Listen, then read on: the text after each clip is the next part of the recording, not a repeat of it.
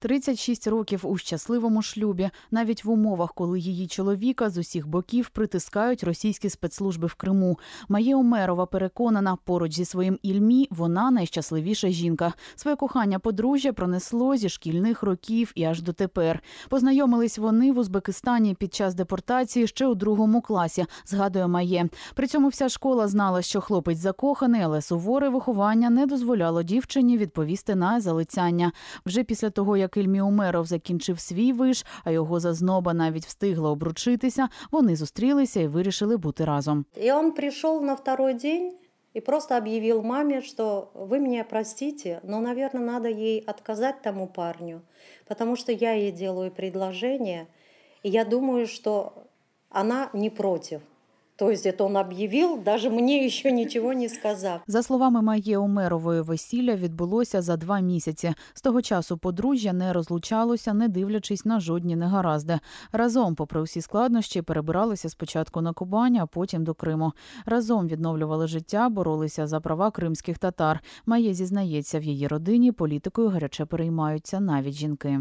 Просто мы, наверное, все этим болеем, потому что просто зная историю наших родителей, Ильми историю своих родителей, которых э, не раз депортировали из Крыма, это еще до 1944 года, их раскулачивали, они жили на Урале, там э, мать погибает, Потом они возвращаются, но только не в свою деревню, им запрещено. Они располагаются где-то рядом в деревне. Это вот семья матери, свекрови моей.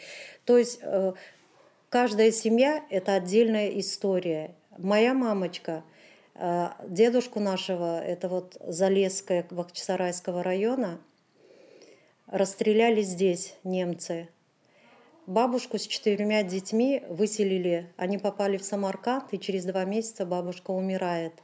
И вот четверых детей, потому что у них возраст был разный, их по четырем детдомам раскидали. И только через 10 лет мама нашла своего старшего брата.